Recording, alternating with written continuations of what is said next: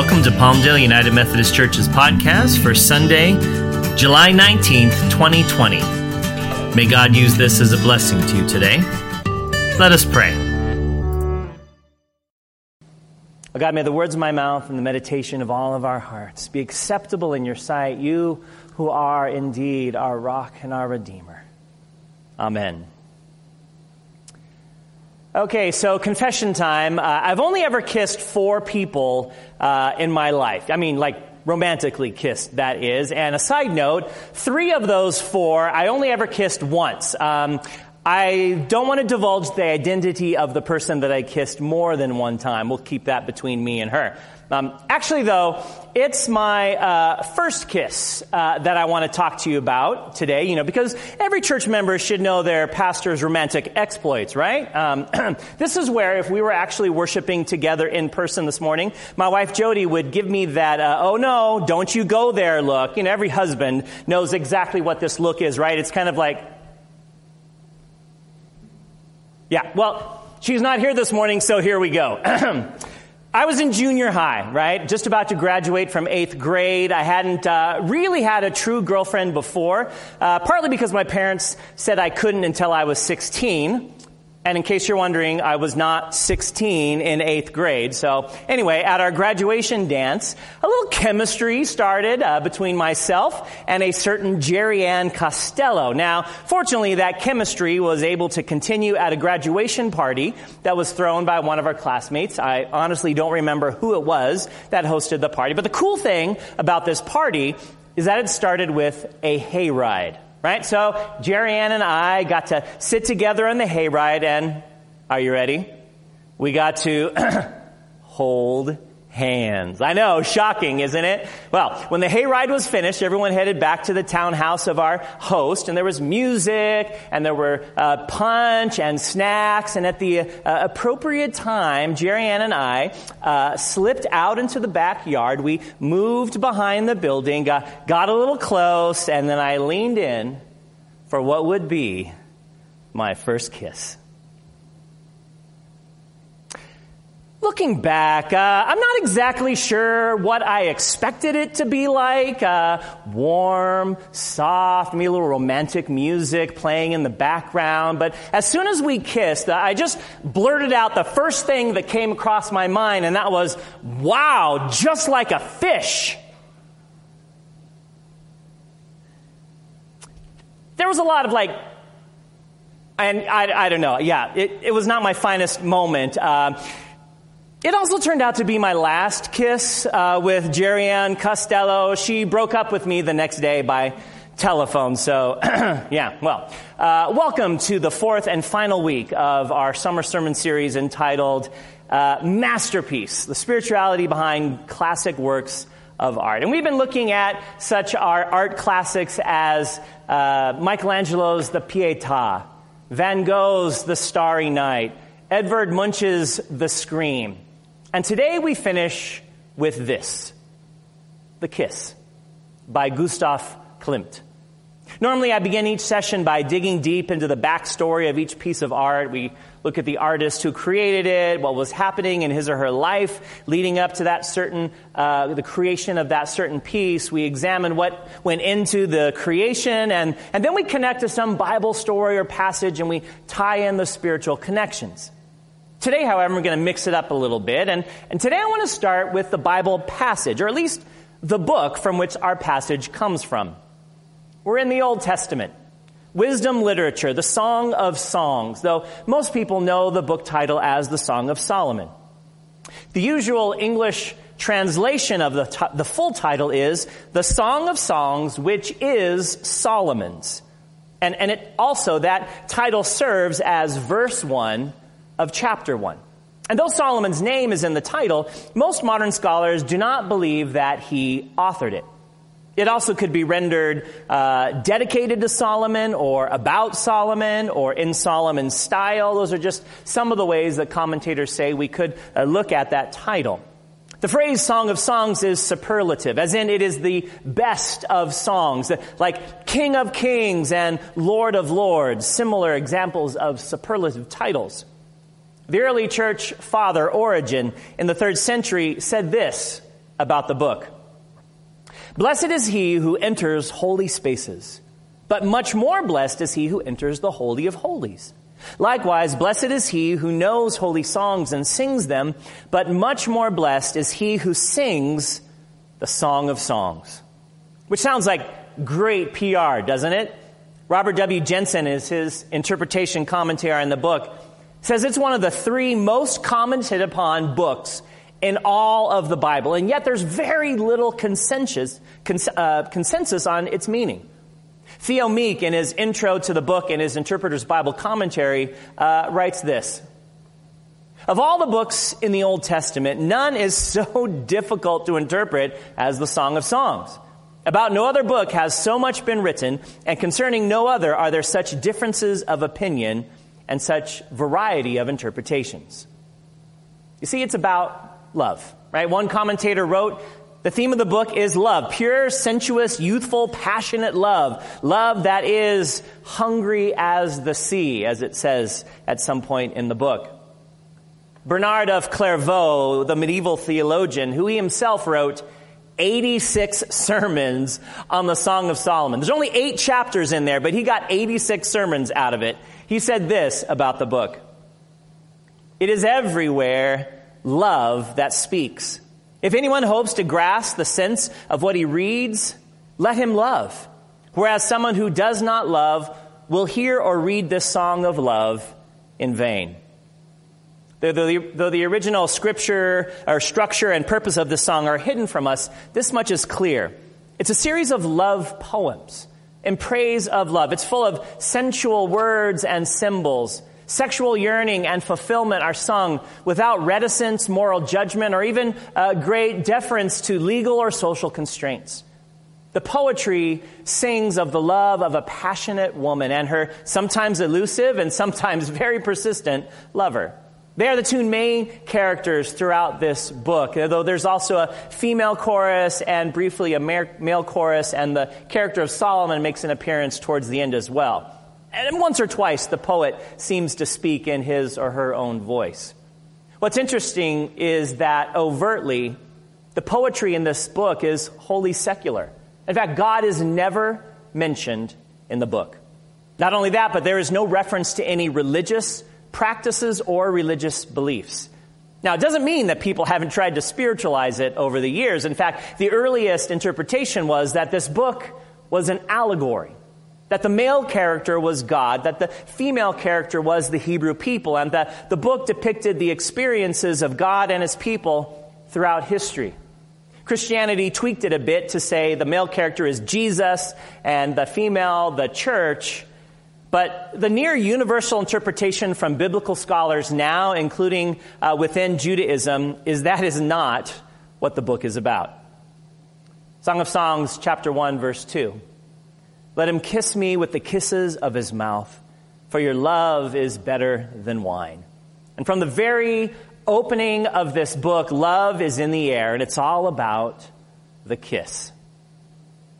Speaking of the kiss, it was created by the Austrian painter Gustav Klimt sometime between 1707 and, uh, 1907 and 1908. The painting depicts a couple embracing each other, their bodies entwined in elaborate, beautiful robes. It's representative of the Art Nouveau style of painting and was originally entitled The Lovers when it premiered in 1908. There's so much amazing detail in this piece. From the field of wildflowers at the bottom of the painting, the setting for this couple's uh, amorous encounter, to the woman's exposed feet out from under the robes, from the geometric patterns and swirls of the man's robe to the woman's flowing floral dress. He wears a crown of vines in his hair. She's adorned with a crown of flowers. And notice their faces, right? We can't really see the man's face. It's bent down to kiss the woman's cheek. And while her eyes are closed in what some see as a peaceful tranquility, it basking in the intimacy of this encounter. And, and I didn't even get to comment on the hands that are so lovingly painted. The kiss is one of the most well-known pieces of art worldwide. It's on display in the Belvedere Museum in Vienna, Austria, and it's actually quite large. It's approximately six feet tall by six feet wide. And you may be dis- surprised to discover that it was painted while the artist, Gustav Klimt, was in the midst of an artistic panic. But I'm getting ahead of myself. Let's start at the very beginning. Born in Baumgarten near Vienna, back then it was called Austria Hungary, on July 14, 1862, Gustav Klimt was the second of seven children, three boys and four girls in his family. His father, Ernst Klimt Sr., was a gold engraver who married Anna, who wanted to be a musical performer. Gustav's childhood was spent in relative poverty. They moved five different times before he was 22 years old, always seeking cheaper housing. The painter would have to support his family financially all throughout his lifetime.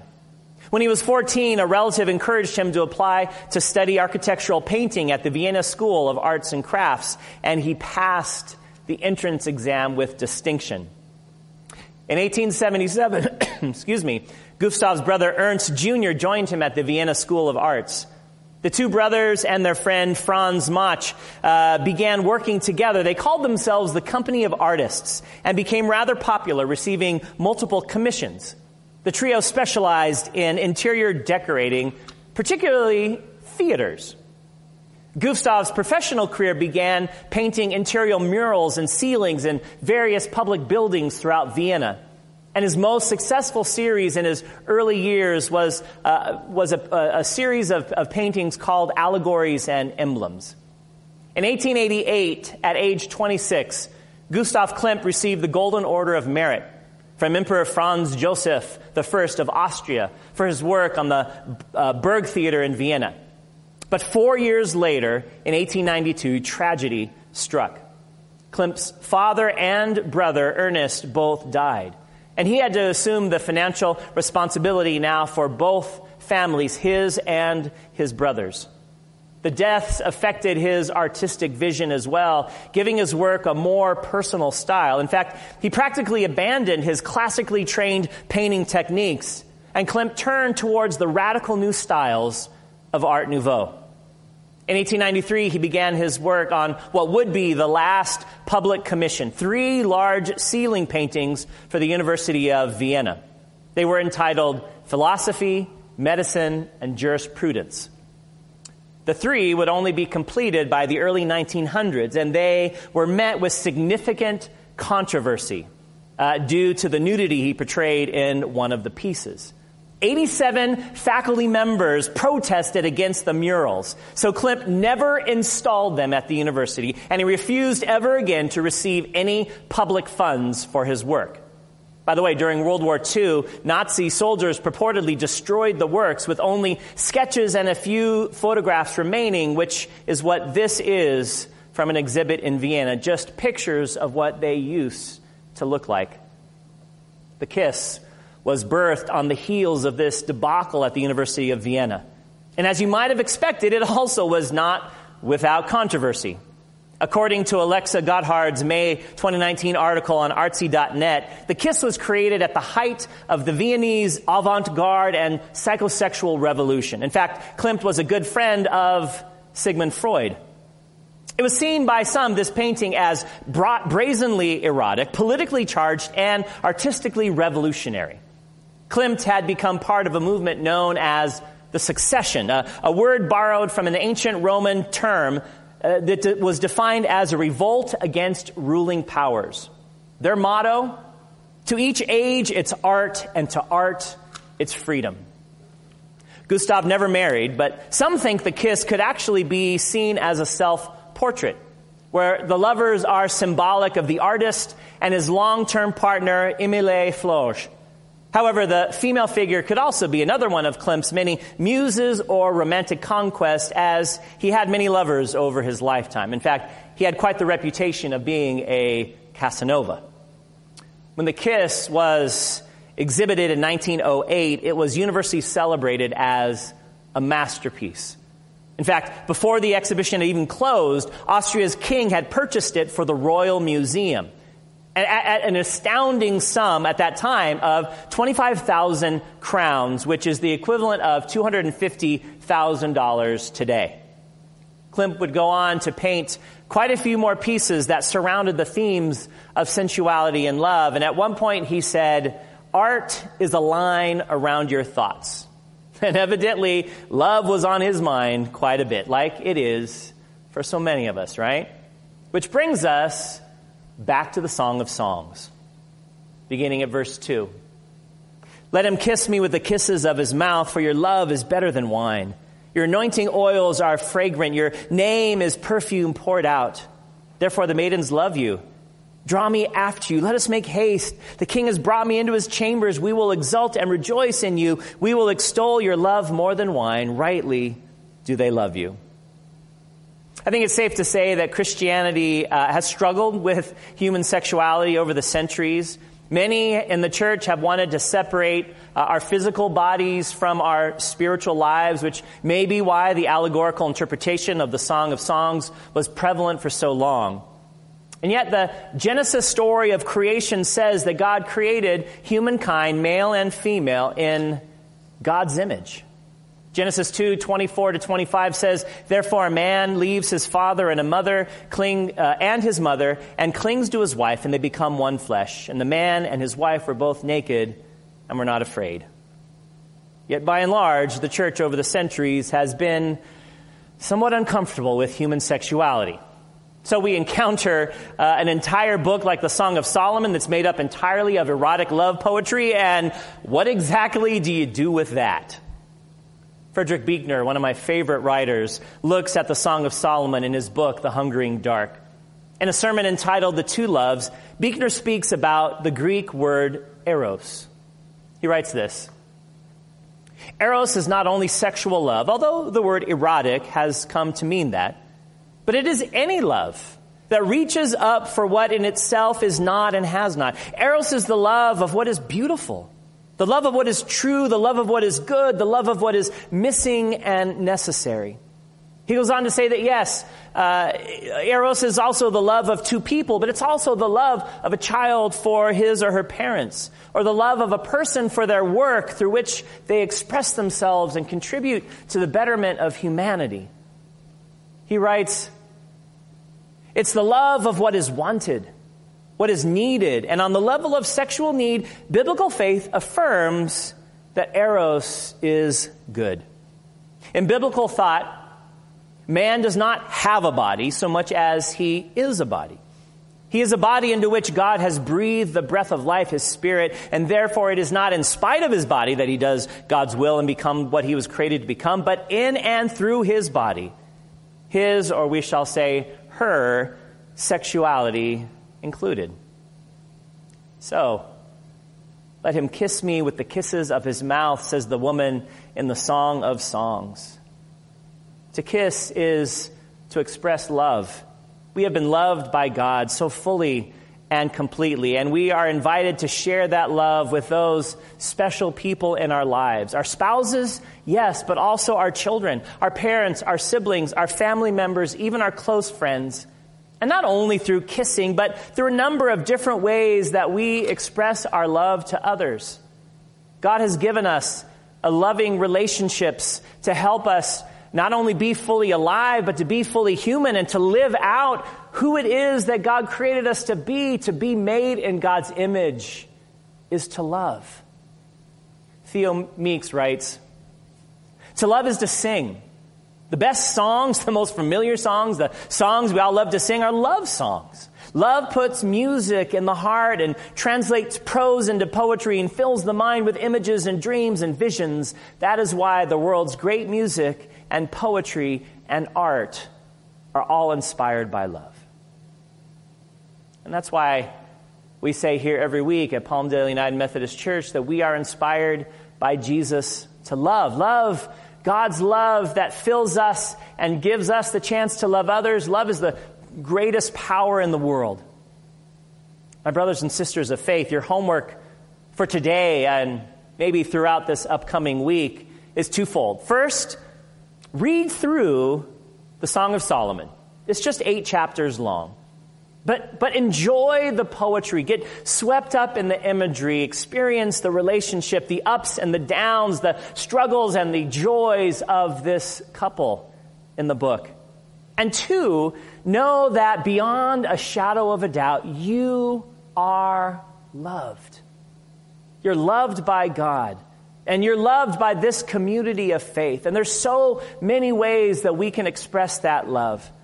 I hope that no matter how you may feel at any particular day, and we've all been there, that you will come to know in your heart that you are loved. All of us are loved, and we are worthy of love, and we are capable of loving others so deeply. May the Song of Solomon and Gustav Klimt's The Kiss inspire you this week, my friends. May you receive the love that God has given you. May it cause you uh, and your soul to sing. May you love the ones that God has placed in your life, and may you recognize that your life, your life, is truly a masterpiece created by the Almighty God Himself to radiate and express love in all you say and do. You may, however, uh, not want to mention anything about kissing like a fish, just some personal advice. It doesn't end well when you do that. Uh, anyway, thanks for joining me uh, on this virtual museum tour these last four weeks. And may God continue to fill you with everything you need to be all that God's called and created you to be now and forever. Amen.